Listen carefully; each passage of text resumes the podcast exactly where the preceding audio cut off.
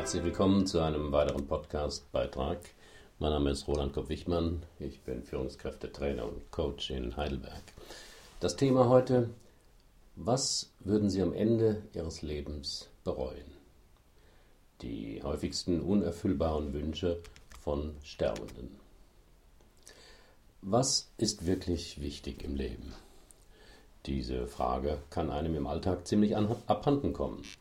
So viele Aufgaben, Projekte und Termine, E-Mails, Telefonate, Twitter, Facebook und dann noch das Privatleben mit seinen Ereignissen, Pflichten und Routinen.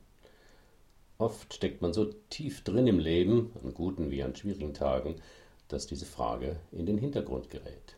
Was ist wirklich wichtig in meinem Leben? Vielleicht im Urlaub oder an runden Geburtstagen, an denen man kurz Bilanz zieht, taucht die Frage wieder auf. Kann es so weitergehen? Wird es so weitergehen? Und wie fühle ich mich dabei? Oft ist auch eine persönliche Krise, in der man für einige Zeit aus dem Hamsterrad herausgenommen wird, eine Gelegenheit, intensiver über sein Leben nachzudenken und vielleicht mit einigen Korrekturen oder neuen Weichenstellungen in sein Leben zurückkehrt. Die letzte Möglichkeit, noch einmal auf sein Leben zurückzuschauen, ist der nahende Tod. Eine Krankenschwester, die viele Menschen in den letzten Wochen ihres Daseins begleitet hat, beschrieb in ihrem Blog Gemeinsamkeiten in dem, was Menschen in den letzten Wochen ihres Lebens bereuen. Fünf unerfüllbare Wünsche an die Vergangenheit hat sie besonders häufig gehört. Erstens ich wünschte, ich hätte den Mut aufgebracht, ein Leben getreu mir selbst zu führen, anstatt eines, das andere von mir erwarteten.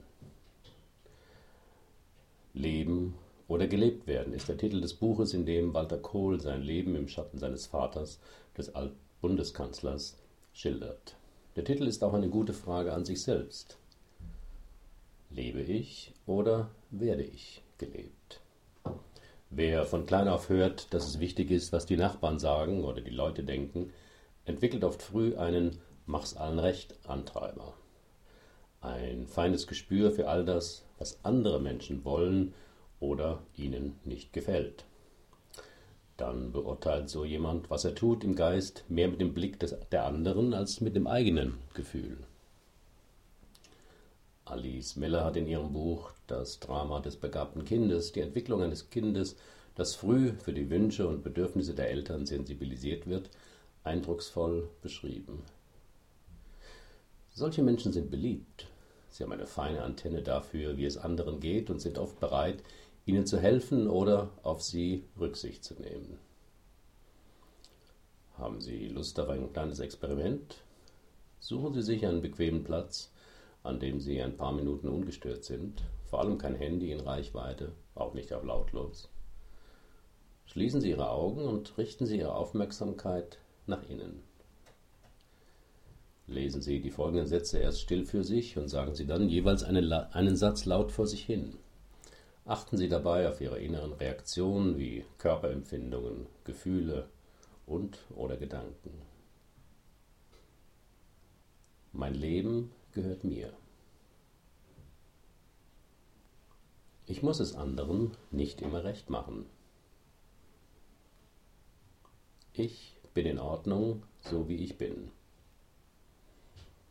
Ihre beobachteten Reaktionen können Hinweise geben, welche inneren Einstellungen Sie zum Thema Wem gehört mein Leben haben.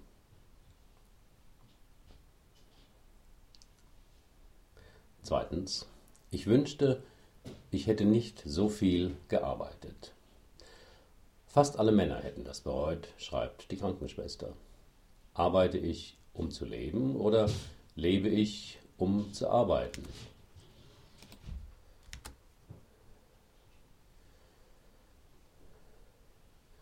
Bleibt neben der Arbeit genug Zeit für Muße, Nichtstun, Spielen, freudiges, absichtsloses Tun? Die Burnout-Debatte der letzten Jahre hat deutlich gemacht, dass viele Menschen die Life-Work-Balance, gebräuchlicher ist ja die umgekehrte Schreibweise, abhanden gekommen ist. Das ist einerseits ein gesellschaftlicher Trend, der viel mit den neuen technischen Möglichkeiten der Vernetzung zu tun hat. Aber wohl die daraus folgende Veränderung der Einstellung bei vielen Menschen spielt auch eine Rolle. Manche Eltern überlegen ja schon während der Schwangerschaft, wie sie das Ungeborene für den Arbeitsmarkt fit machen können. Auf meinem Blog finden Sie einen Podcast dazu. Mozart und Englischvokabeln schon für den Fötus im Mutterleib, der erweiterte Sprachkurs im Kindergarten, die Schach AG oder der Mathe-Förderkurs in der Volkshochschule sind längst keine Ausnahme mehr im Alltag von drei bis zehnjährigen. Ich wünschte, ich hätte nicht so viel gearbeitet. Hier kommt es natürlich darauf an, was wir als Arbeit empfinden. Eine Tätigkeit, die mit Freude und Sinn verbunden ist, wird anders erlebt als ein Tun, das primär aus der Notwendigkeit um die Sicherung der Existenz entsteht. Auch die Fähigkeit, klaglos zu funktionieren, wird oft schon in den ersten Lebensjahren angelegt. Sitz nicht rum, tu was! Oder das Eingespanntsein in den elterlichen Betrieb, ob Gaststätte oder Bauernhof, legt frühe Wurzeln, das Leben ohne Arbeit sinnlos oder gefährlich ist. Wieder ein Experiment dazu, wenn Sie möchten. Hören Sie einfach die folgenden Sätze erst still und sagen Sie dann jeweils einen Satz laut vor sich hin und achten Sie auf Ihre inneren Reaktionen. Ich muss nicht immer stark sein. Ich darf spielen. Ich muss nicht immer funktionieren. Ihre beobachteten Reaktionen können Hinweise geben, welche inneren Einstellungen Sie zum Thema Leben und Arbeit haben.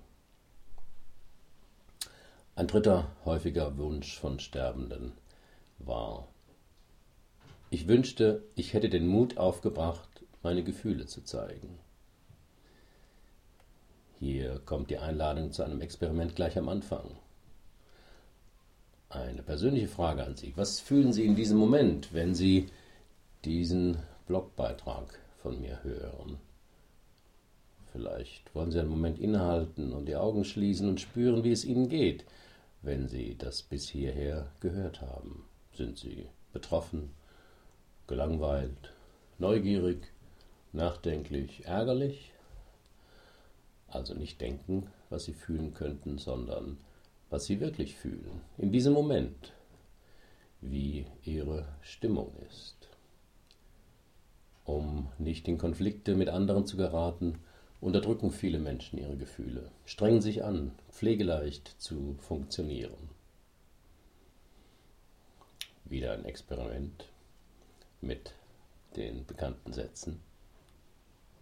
Was für Reaktionen haben Sie, wenn Sie diese Sätze hören und selbst aussprechen? Alle meine Gefühle sind in Ordnung. Ich darf meine Gefühle spüren und zeigen. Ich bin erwachsen. Ihre beobachteten Reaktionen können Hinweise geben, welche inneren Einstellungen Sie zum Thema Gefühle haben. Der vierte Wunsch von Sterbenden. Ich wünschte, ich wäre mit meinen Freunden in Kontakt geblieben. In früheren Zeiten, ich rede schon wie der Märchenonkel, war es mit dem Pflegen der Beziehungen meist einfacher. Man lebte auf dem Dorf oder in kleinen Städten. Wenn man mit jemandem reden wollte, musste man ihn besuchen oder auf einem Fest treffen. Dass jemand seinen Lebenskreis verlässt, war eher selten. Heute ist es umgekehrt. Schon nach der Schule, zur Ausbildung oder dem Studium verlassen die meisten ihr Elternhaus. Und das meist nicht, um im Nachbarort sich niederzulassen, sondern hunderte von Kilometern und mehr. In der freien Zeit gab es wenig, mit dem man früher den Feierabend verbringen konnte. Kein Fernsehen, kein Telefon, kein Internet. Man musste raus in die Realität, um jemanden zu treffen und mit ihm zu reden. Heute ist das anders. Man kann über Kontinente via Internet Verbindung halten, was eine tolle Sache ist. Kritisch wird es, wenn die virtuellen Kontakte die realen Begegnungen deutlich übersteigen. Wenn man mitten im Leben steht, fällt einem das vermutlich gar nicht so auf. Deswegen finde ich auch diesen vierten Wunsch bemerkenswert. Er betont die Wichtigkeit von engen Beziehungen neben dem Kontakt zum Partner und vielleicht den Kindern. Wieder ein Experiment. Beobachten Sie, was Sie erleben, wenn Sie diese Sätze hören oder auch nachsprechen. Ich brauche Menschen. Menschen brauchen mich. Ich habe Wertvolles zu geben. Wieder können Ihre beobachteten Reaktionen Hinweise geben, welche inneren Einstellungen Sie zum Thema Freundschaft und Beziehung haben. Der fünfte Wunsch. Ich wünschte, ich hätte mich glücklicher sein lassen. Ein erstaunlicher Wunsch. Mich glücklicher sein lassen. Das beinhaltet ja auch, dass jemand es irgendwie verhindert hat, glücklicher zu sein. Dafür kann es mehrere Ursachen geben. Sie schauen vor allem auf das, was sie nicht oder noch nicht haben, anstatt auf das, was sie haben. Das können kleine Dinge sein. Keine Schmerzen haben, genug zu essen, die einfachen Dinge des Lebens, die uns so selbstverständlich erscheinen. Und das große Glück erwarten wir oft von anderen Dingen, die wir ersehnen. Eine weitere Ursache sind systemische Verstrickungen. Das tritt vor allem dann auf, wenn es jemand, den wir lieben oder uns wichtig, der uns wichtig ist, nicht, dem es nicht gut geht oder er oder sie leidet oder kein gutes Leben hat oder hatte. Menschen mit einem behinderten Geschwister fühlen sich oft schuldig, wenn es ihnen gut oder zu gut geht. Dann arrangieren sie oft etwas unbewusst, was ihnen passiert und unter dem sie dann auch schwer zu tragen haben. Wenn ein Elternteil früh gestorben ist oder ein anderes schweres Schicksal erleben musste, kann es schwer werden, einfach so glücklich zu sein. Hohe finanzielle Verluste der Eltern sind manchmal auch ein Auslöser. Ein dritter Grund für systemische Verstrickung sind Grübeleien über die Vergangenheit.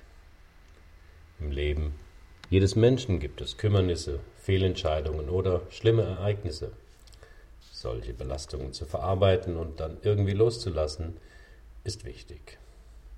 Akzeptieren, was geschehen ist, anstatt zu lange überlegen, wie glücklich man hätte werden können, wenn dies und das nicht eingetreten wäre, ist meist vergeblich und ein sicherer Weg, um unglücklicher zu werden, als es sein müsste.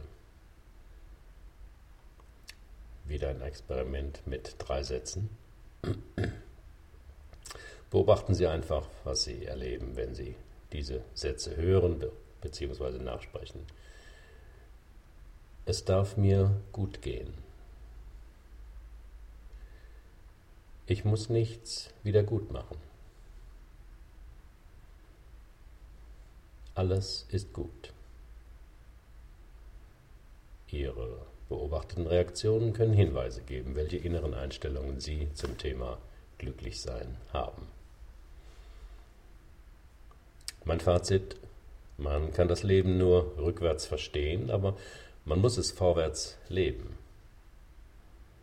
Zum Glück muss man dazu nicht bis zur letzten Stunde warten. Eine Krise oder ein ruhiger Spaziergang ist eine genauso gute Gelegenheit. Oder ein berührender Film, ein Buch, das uns aufrüttelt. Oder das Gespräch mit einem Freund. Was würden Sie von heute aus betrachtet bereuen? Vielen Dank für Ihre Aufmerksamkeit. Bis zum nächsten Mal.